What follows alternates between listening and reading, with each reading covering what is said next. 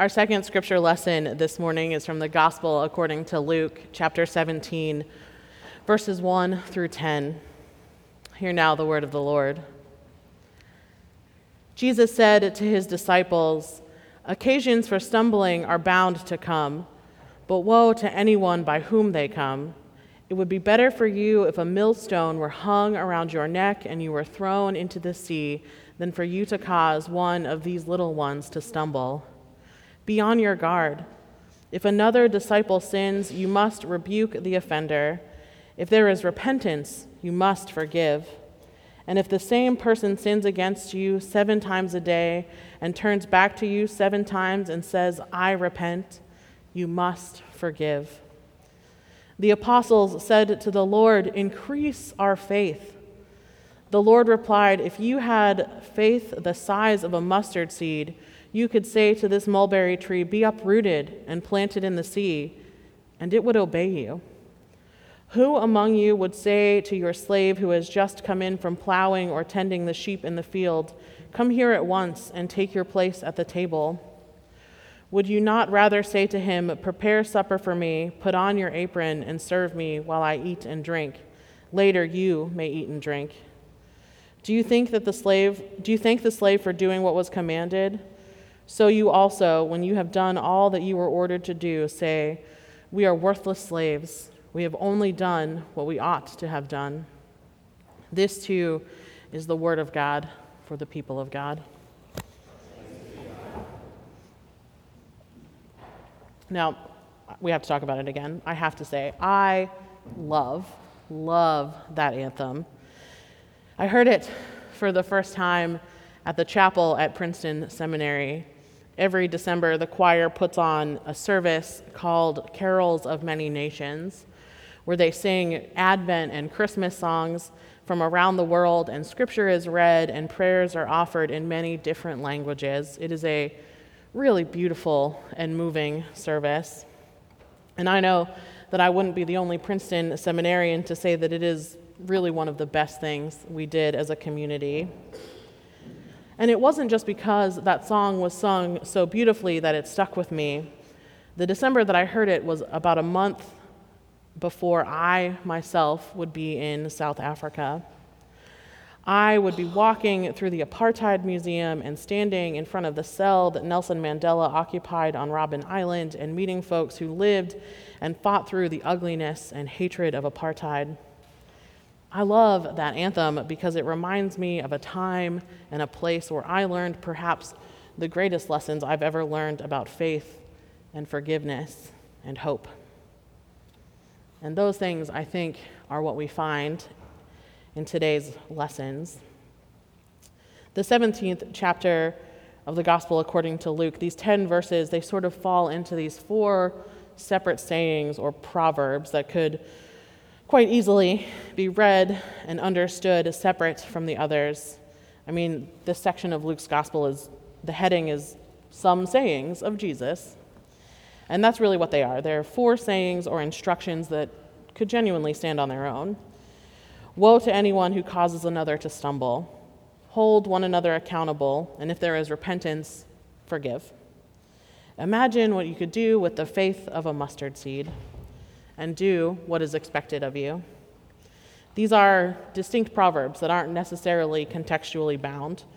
One commentator wrote that the preacher and teacher would not violate any one of these teachings by lifting it from its present location and listening to it separately.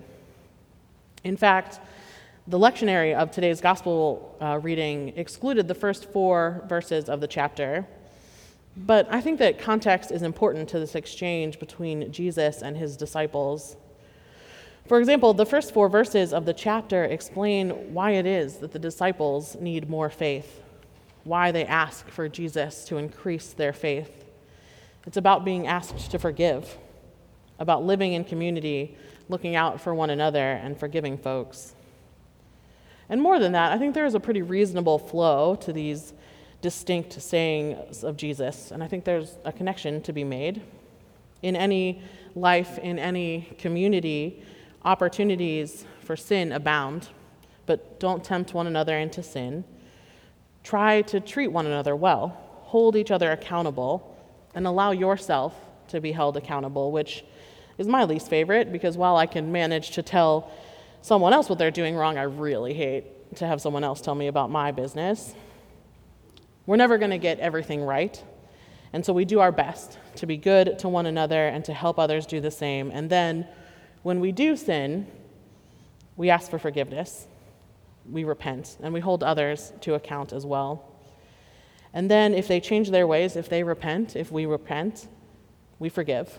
Always, over and over again, even to the absurd amount of seven times a day, which is hyperbole, not prescription. Just continue to forgive. And as I said before, the command to forgive is what prompts this disciples' request for increased faith. Holding each other accountable is really hard, and forgiving each other is even harder. And the disciples have this assumption that all of this will be easier if they have more faith, but newsflash, it won't be. There is danger in reading this text from Luke and leaning heavily on this idea of faith, the faith the size of a mustard seed. It starts to give this impression that faith will fix everything and that faith is somehow a currency, right? If you are able to do these things, follow these proverbs, to listen, to not lead others to sin, to hold yourself and others to account, and then to forgive, then you must be some kind of superhero of the faith. You must be overflowing with faith. You must have like two whole mustard seeds worth of faith. You must have this great wisdom and be held in some place of honor. But that's not really the case. If you are doing all of these things and you're following all of these sayings of Christ, applying them to your life, you're just doing what God expects from you, which is what that last proverb is about. And honestly, just doing that is hard enough. That, of course, points to this other danger here the idea that increasing our faith or having faith like a mustard seed means that anything we want to happen will, in fact, happen. If you have enough faith, then you should be able to do the miraculous heal the sick, achieve world peace, fix the broken places in your life, etc. And if you can't do those things, it's because you are not faithful enough. Yikes. The truth is, faith is not a commodity to be gained or to be lost, it is a way of living. We choose a life of faith, which means we're going to do all of these things that God asks of us. And it isn't easy and it isn't glamorous, and we're not always going to get it right, but it's the life to which we have been called. The economy of faith is not something that is stored or stockpiled, it is lived out. We cannot exchange faith for blessings, we just have to live, proclaiming the truth and hope of the thing that we believe in with our very lives. Think about the prophet from our first scripture lesson. The prophet has seen some stuff. His life and the lives of his people have been hard, and as we can see from our reading, he has stuff to say about it. He cries out to God, and in the moment, Habakkuk, it seems pretty hopeless. Destruction and violence are before me, strife and contention arise, justice never prevails. The wicked surround the righteous, therefore, judgment comes perverted. It is a bleak picture, to be sure. And I'm sure that the prophet, if he had enough faith, faith like a mustard seed, would do anything he could, right, to change it. But then, you know, at some point in the, at, something changes for the prophet. At the top of the very next chapter, the prophet is standing firm, right? The Lord responds to the prophet, and the prophet says that he will stand firm in his faith and belief that something is coming, that some good is coming and that a change will happen. I will stand at my watchpost, he writes.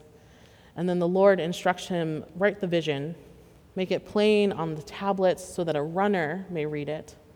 For there is a vision for an, there is still a vision for the appointed time. It speaks of the end and it does not lie. This dream, this vision, this hope you have for the future, don't abandon it.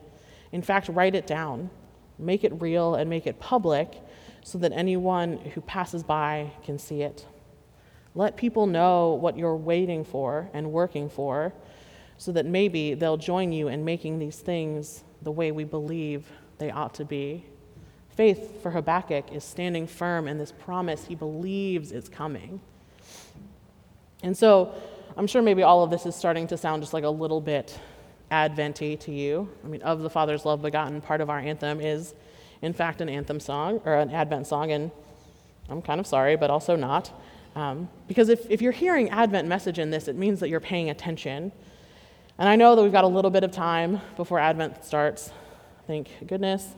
Um, but the truth is that Advent, it's always in the air. Whether it is liturgically correct or not, we are always waiting. Waiting for the work of God in Jesus to be completed, for creation to be restored, and for the kingdom of God to be here and now. I mean, we pray for that every single week. Thy kingdom come, thy will be done on earth as it is in heaven. We're all waiting. Habakkuk was waiting. The people of South Africa were waiting.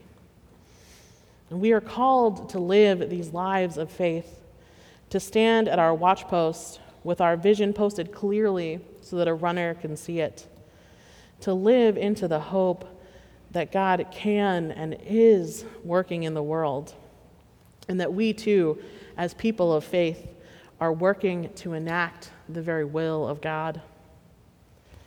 Today is World Communion Sunday, a day when we celebrate the Lord's Supper, tasting that kingdom that is and is also yet to come. And we do so alongside our brothers and sisters in all places, uniting ourselves as one body, regardless of language or skin color or geographic location. That, in and of itself, is enacting a pretty faithful, hopeful vision posted for all to see. But, you know, last week I learned something else about World Communion Sunday that I, that I didn't know, and it makes it, for me, all the more important. The tradition of World Communion Sunday was started by the Reverend Hugh Thompson Kerr in 1933. And Reverend Kerr was the pastor of the Shadyside Presbyterian Church in Pittsburgh, Pennsylvania. It was, for him, an attempt to bring churches together in a service of Christian unity, in which everyone might receive both inspiration and information, and above all, to know how important the Church of Christ is and how each congregation is interconnected with one another. Reverend Kerr's son wrote this about the first few years of World Communion Sunday. The concept spread very slowly at the start. People did not give it a whole lot of thought. It was during the Second World War that the Spirit caught hold because we were trying to hold the world together. Worldwide communion symbolized the effort to hold things together in a spiritual sense. It emphasized that we are one in the Spirit and the gospel of Jesus Christ. In 1940, the Department of Evangelism of the Federal Council of Churches, which was a predecessor to the National Council of Churches, promoted extending this celebration to a number of churches around the world, and the practice became widespread. And today, World Communion Sunday is celebrated around the world. Reverend Kerr, he, he and his congregation had a vision, they had this hope. Their faith compelled them to act, and today, we continue to live into that vision of unity and peace in Jesus Christ, all of those things that we find at the table. It isn't perfect by any means, and perhaps it would be easy to say that not much has changed for the better since Reverend Kerr began this practice. But you know, we still come to the table, we still come together. The world may be broken, but hope is not crazy. I think it can be really easy to, and is often our practice, to look for excuses for why we can't live a faithful life. We can't give because we don't have enough money. We cannot help because we don't have enough time. We cannot forgive because we don't have enough faith. But God has given us everything that we need. God has given us a hope and a vision. And so the question is what are we doing with what we have? If we have more than a mustard seed of resources, of time and faith, we can move the world. So, what is our vision? What is the vision, the hope that we have for the world? What do we want to post so that the runners can see it? Once we have been fed at this table, where will our hope and our faithful action lead us? Amen.